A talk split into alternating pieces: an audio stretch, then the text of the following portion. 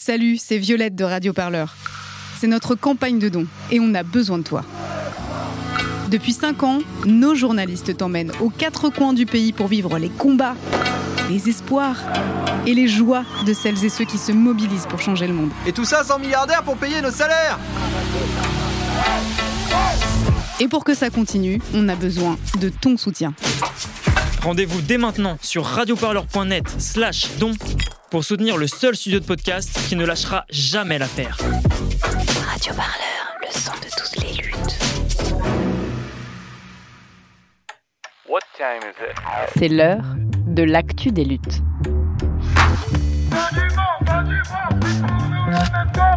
Un podcast de Radio Parleur. Le son de toutes les luttes.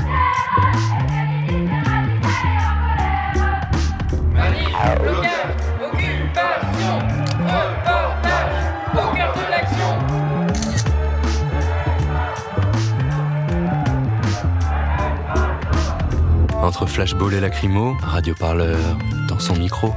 Mais on parle pas de violence Venez, on marche Radio Parleur, le son de toutes les luttes. Est-ce que vous connaissez ce slogan? Un toit, c'est un droit. C'est depuis plus de 30 ans celui de l'association Droit au logement. Plus largement, c'est surtout la loi, la loi française. Le concept a même le droit à un joli acronyme, le DALO, le droit au logement opposable. Il existe depuis 2007, mais presque 15 ans plus tard, rien ne semble vraiment réglé. En fait, chez Radio Parleur, on a même l'impression que les choses ont empiré depuis le début de la crise du Covid. Dans les luttes que l'on vous raconte, dans les infos que les militantes et militantes nous font passer, la question de l'utilisation des logements vacants en faveur des personnes précaires est plus que jamais présente. Alors cette semaine, dans l'actu des luttes, on se penche sur le sujet et on vous embarque à Toulouse. La ville regroupe en fait tout ce qui peut faire la problématique du mal logement. Je vous donne quelques chiffres. On compte 4738 logements laissés vacants depuis plus de deux ans d'après l'INSEE. Si on rajoute ce vide depuis moins d'un an, on monte à 10% du parc locatif de la métropole. En comparaison, la moyenne nationale c'est 8%. Pourtant, la ville connaît elle une forte vague de gentrification. Elle est même la métropole française avec la plus forte croissance démographique en 2020. Résultat, il devient difficile de se loger dans la ville rose et pour les plus précaires, la solution, c'est souvent le squat. Ils sont nombreux à Toulouse et depuis quelques mois, la mairie et la préfecture multiplient les expulsions. Alors quelle est la réalité pour le squat et pour le mal logement à Toulouse et en quoi cette situation raconte quelque chose du problème qui frappe notre pays? Comme chaque semaine, on vous apporte un maximum d'éléments de réponse dans l'actu des luttes. Et c'est un reportage d'Oriane Duroc et Lisa Giroldini. Vous êtes à l'écoute de l'actu des luttes.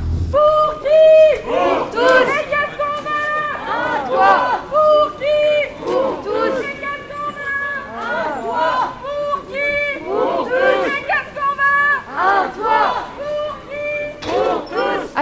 Les squats, c'est un vieux sujet. Un peu comme partout en France, les expulsions sont de plus en plus nombreuses. Se faire expulser, c'est la peur du face-à-face avec la police, puis se retrouver à la rue. C'est aussi des changements d'école fréquents pour les enfants, et parfois une obligation de quitter le territoire français pour les personnes sans papier. Bien sûr, les associations se mobilisent depuis plusieurs années. Certaines vont même jusqu'à parler de mort prochaine des squats. Nous, on a vraiment eu du mal à comptabiliser précisément le nombre d'expulsions. On sait qu'à Toulouse, il y a encore six mois, il y avait une soixantaine de squats. Les associations qu'on a rencontrées estiment que depuis, une vingtaine auraient été expulsées. Tout ça juste après la fin des périodes de confinement.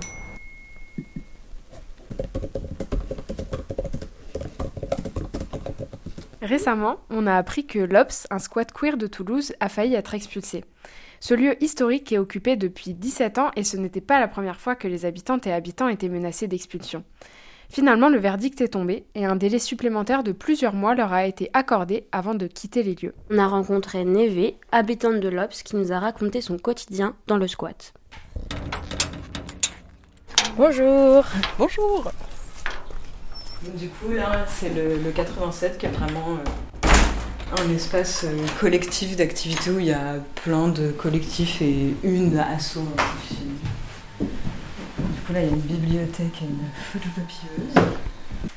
Et là, c'est la salle de bal, qui est euh, une salle qui sert à vraiment plein de trucs différents, qui sert autant à faire la fête qu'à faire des réunions, qu'à faire des spectacles. Et la cuisine, le, le salon. Bonjour Salut. Enchantée Je m'appelle Oriane. Ok, Maëlle. Ok, enchantée. Et ben du coup c'est Neve, euh, c'est elle. Euh, je me définis comme euh, meuf cisgouine. Et euh, je suis comédienne et TDS dans la vie. Et j'habite à Lobs depuis un peu plus d'un an et je fais des trucs dans ce lieu depuis 5 ou 6 ans. C'est une maison qui est en non-mixité euh, TPG, du coup. Euh, donc transpédéguine. Généralement, on essaye de faire en sorte euh, qu'il y ait un truc assez logique où c'est vraiment des gens qui en ont besoin, quoi. Qui, qui sont là. euh, On ne fait pas de sélection, quoi. Il n'y a pas. Il y a pas il n'y a pas ce truc-là qui euh, ce qui fait qu'on se retrouve à vivre avec plein de gens où on n'aurait pas du tout vécu ensemble euh, sinon, mais je crois que c'est un peu le jeu du squat, ça. Pour les personnes euh, juste LGBT, enfin pas forcément trans, à Toulouse, avant, il y avait la Maison des Diversités qui était un peu active, mais encore pas non plus de ouf, quoi. Et avec le Covid, quasiment tout a coulé. Plutôt sur les dernières années, les trucs de santé communautaire, ça a eu vraiment très mauvaise presse. Il y a plein de subventions qui ont été coupées. Du coup, ça fait aussi un truc de soins qui est moins là. Et, et du coup, qui précarise aussi encore plus les gens parce que bah, t'es en mauvaise santé physique ou mentale. euh, ça a créé d'autres problématiques. Enfin, en vrai, ouais, c'est un peu horrible, mais comme il n'y a pas d'équivalent de ce lieu sur Toulouse, que, que ce soit de manière institutionnelle ou pas, hein, d'ailleurs, il n'y a, vraiment pas du tout d'autres euh, d'autres trucs, ça fait que ouais, si là on perd le lieu, euh, en vrai, c'est la merde. Que, que ce soit sur un truc de juste sociabilité et comment, comment on peut se rencontrer, euh, ou que ce soit sur un truc beaucoup plus pragmatique d'avoir un toit au-dessus de sa tête, de l'eau, de l'électricité, de pouvoir manger, ben, dans les deux cas, euh, on ne sait pas ce qui pourra se passer. euh. Et dans un moment où, euh, plutôt avec le Covid, tout le monde s'en est pris un peu plein la gueule, a pas une énergie de ouf. Du coup, ça fait deux trucs où pour ouvrir, ça devient vraiment compliqué. On n'est pas un milieu qui a des ressources de ouf, du coup, c'est pareil. euh, on peut pas s'acheter une maison, on peut en louer, euh, c'est pareil, ça devient vite compliqué. Les loyers sur Toulouse, en 5 ans, ils ont pris un truc de ouf. euh. Il y, a, il y a plein de gens qui commencent à arriver par l'Obs, en vrai, il y a 5 ans, qui avaient accès à des appartes, et là, qui ont pu cette possibilité-là, quoi. C'est... Je trouve, il y a 5 ans, habiter en squat, c'était beaucoup plus un choix qu'aujourd'hui. On est plein ici, on n'habite pas forcément ici parce qu'on adore habiter en squat, euh, mais plus parce qu'en fait, euh, si on n'habitait pas là, on n'habiterait nulle part. Apparemment, la justice a un peu accepté de l'entendre puisqu'on a eu la trêve alors que l'État avait demandé euh, que dans les 48 heures après le rendu, on soit, expulsé. Et ils ont été déboutés de leur demande très très clairement.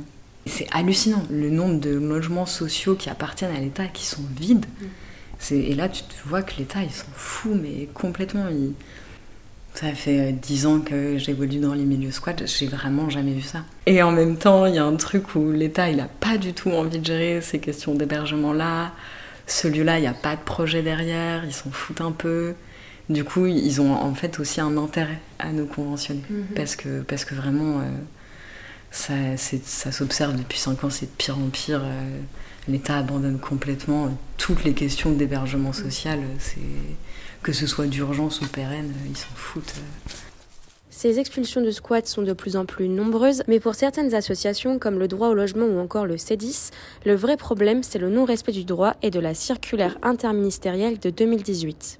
On est en route pour rencontrer Thomas Couderet, le cofondateur du C10, qui travaille depuis des années sur les questions de logement à Toulouse. Le C10, donc le collectif d'entraide et d'innovation sociale, euh, c'est un collectif qu'on a créé en 2014. En fait, notre but, c'était de montrer qu'il y avait plein de bâtiments publics qui servaient à rien, plein de gens qui en avaient besoin, et qu'on voulait surtout résoudre ça. On s'est jamais battu en soi pour que les gens continuent à vivre en squat, alors qu'en fait, euh, quasiment tous les gens euh, qui vivent en squat regrettent de vivre en squat. C'est pas choisi. C'est un moment qu'on est vraiment euh, dans des rapports hyper tendus avec l'État. En fait, il y a eu un moment où euh, il y a des choses qui ont pu être mises en place euh, bah, à partir de 2015 à peu près. À l'époque, il y avait un contexte politique qui a fait que euh, on avait réussi à négocier que, avant d'évacuer par exemple un très grand squat qu'il y avait aux arènes, il y ait un accompagnement social pendant plusieurs mois avant pour faire le point sur la situation, voir tout ce qui était négociable, une, approche sanitaire. Enfin, du coup, Toulouse a été un exemple en, en matière d'évacuation de squat. Notamment jusqu'en 2018 où il y a eu la, la, circulaire du 25 janvier 2018. C'est celle qui pour la première fois a fixé l'objectif de résorber les squats et bidonvilles, c'est-à-dire qui posait fait que c'était pas normal d'avoir des gens qui vivaient comme ça et qui ne pas de les pousser plus loin. Quoi. Et euh, jusqu'à ce moment-là, c'était même pas un objectif, c'était juste euh, comment on vire les gens. C'était ça l'idée. Il y a une sorte de méthode qui est définie dans la circulaire du 25 janvier 2018, euh, qui inclut bah, donc une stratégie locale de résorption des squats et bidonvilles qui implique l'ensemble des acteurs associatifs concernés, ce qui veut aussi dire une, vision un peu pluridisciplinaire entre la question de l'habitat, la question de la scolarisation, de l'emploi, de la santé, voilà.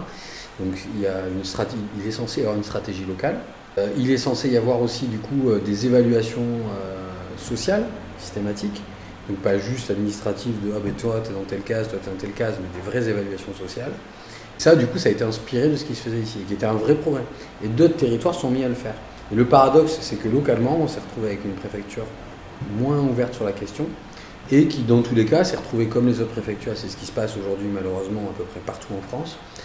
Le ministre de l'Intérieur donne des consignes complètement illégales euh, puisqu'il n'y a rien d'officiel en fait dans ces consignes, il n'y a pas de cadre légal dans ces évacuations qui ont eu lieu là. Euh, en gros, ils ont généralisé ce qui se faisait à Calais. Quoi. Donc, euh, du coup, en gros, rien à foutre du cadre légal.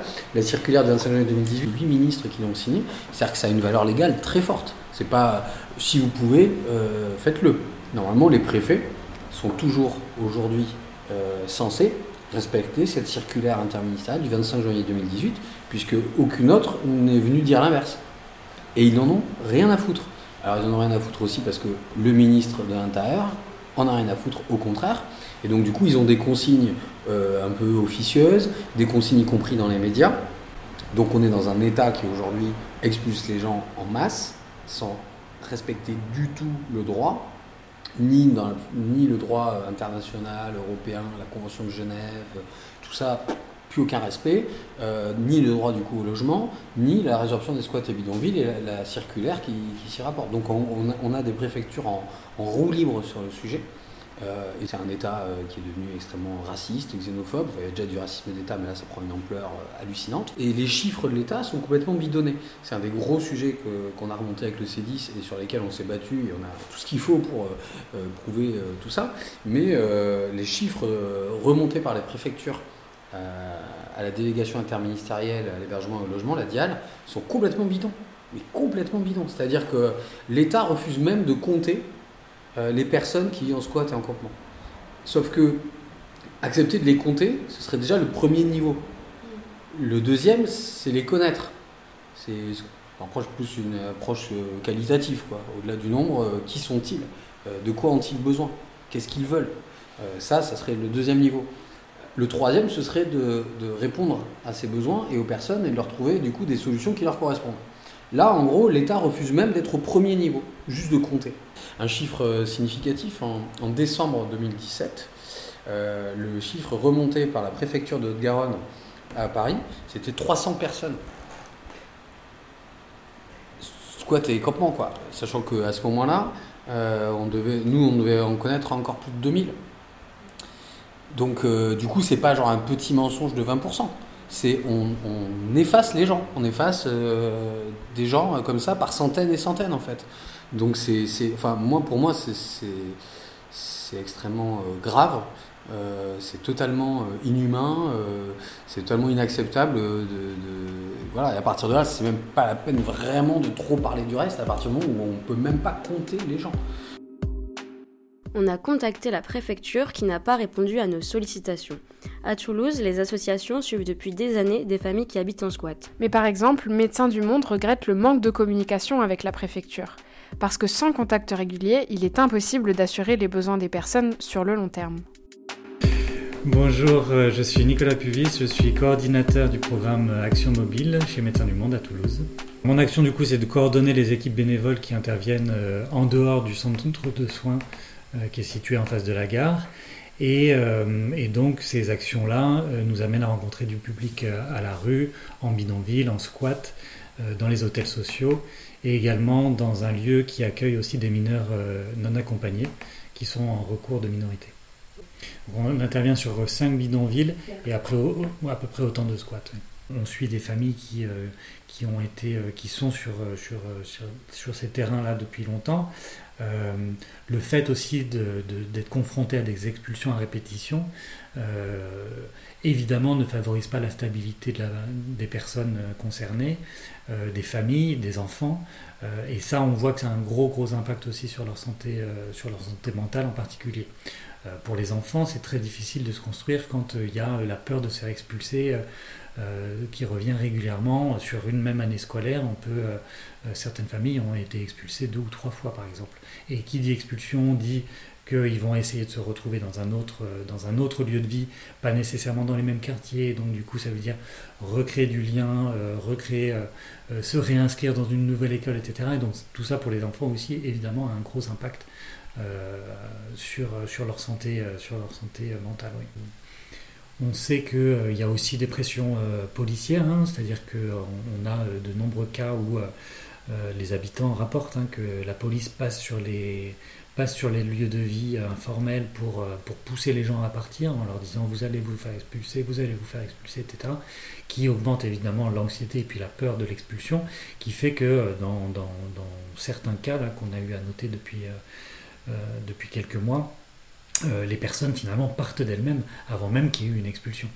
Euh, donc, et ça aussi, c'est un vrai souci. C'est-à-dire que il y a cette espèce de climat de peur qui est, qui s'installe pour, pour les habitants, qui est très anxiogène, qui a un gros impact évidemment sur, sur la santé mentale. Et donc ces personnes-là, en fait, se retrouvent dans un autre squat après une expulsion, dans un autre bidonville après une évacuation de terrain. Et euh, c'est beaucoup plus facile finalement d'expulser des personnes que de, euh, de s'asseoir autour de la table et d'essayer de trouver des solutions de long terme. Oui, il y aura sans doute toujours des expulsions, mais en même temps, dans le même temps, il faut aussi qu'il euh, y ait un travail qui soit fait, tout comme il y a un travail qui est fait sur l'intégration de ces personnes vers, l'emploi, par exemple. Il faut, il mettre aussi plus de moyens sur l'intégration par le logement.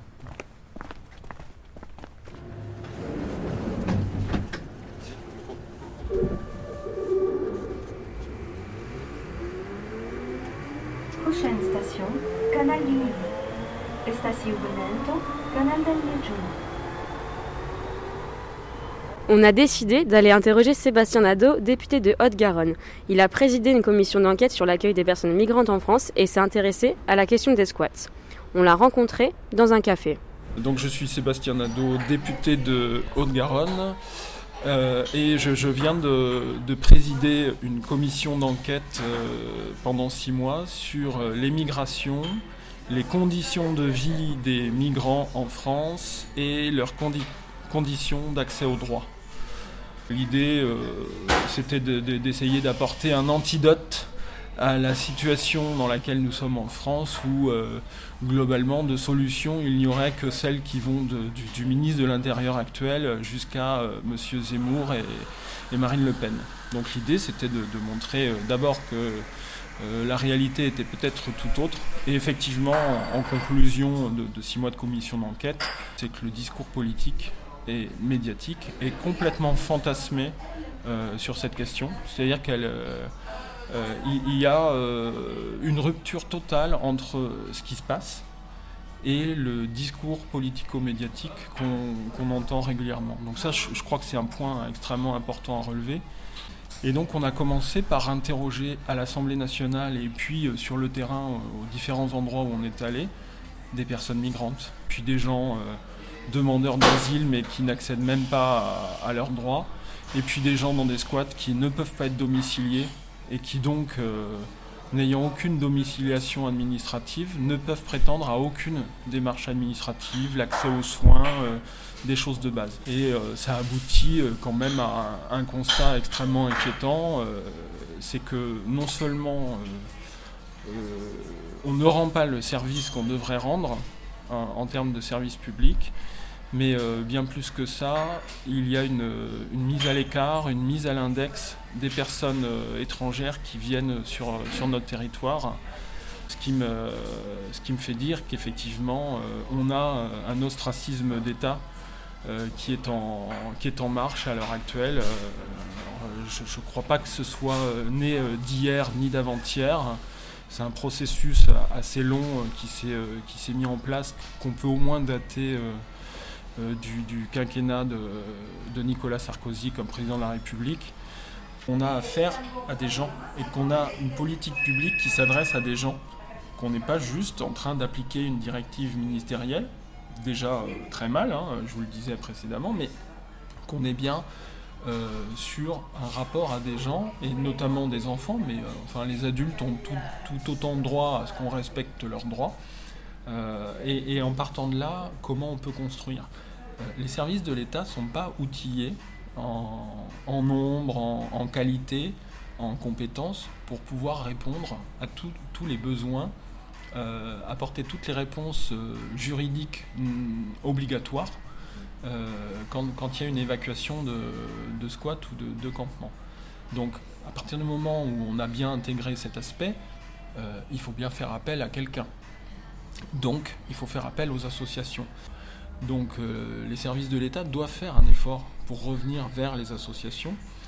Et parmi moi les préconisations que j'ai faites dans, la commission d'enquête, c'est que non seulement ils doivent faire un effort en termes de dialogue, mais en plus, comme ils ne sont pas outillés euh, pour pouvoir apporter la réponse, il faut qu'il y ait un apport financier en direction des associations pour qu'elles puissent faire euh, ce qui est à faire. Le, principe de fraternité, euh, le Conseil constitutionnel a rappelé sa valeur constitutionnelle en 2018 suite, on va dire, à l'affaire Cédric Héroux.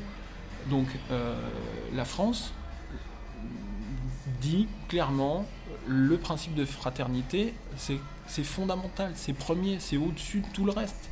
Et donc, il faut le faire vivre. On ne fait pas vivre les principes euh, sans, euh, sans, financement. enfin, c'est quelque chose qui est, une construction assez étrange quand on y regarde bien. En ce moment, les expulsions sont suspendues puisque du 1er novembre et jusqu'au 31 mars, c'est la trêve hivernale. Mais les associations restent inquiètes pour l'avenir des squats et des bidonvilles de Toulouse. D'autant plus que le climat politique actuel et la crise sanitaire compliquent les problématiques sociales liées au logement.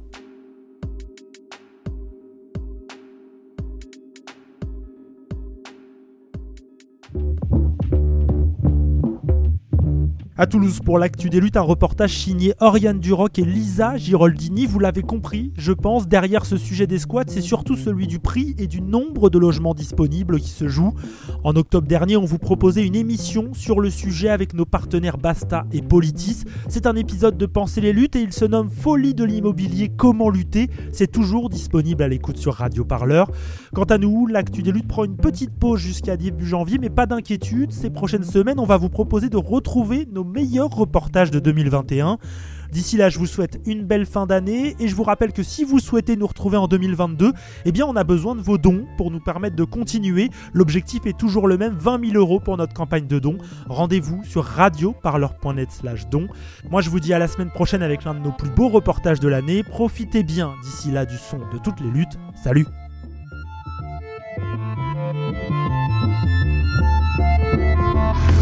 C'était l'actu des luttes. Un podcast de Radio Parleur. Le son de toutes les luttes. Pour ne rien rater, abonnez-vous sur vos applis de podcast et toutes les plateformes de streaming musical.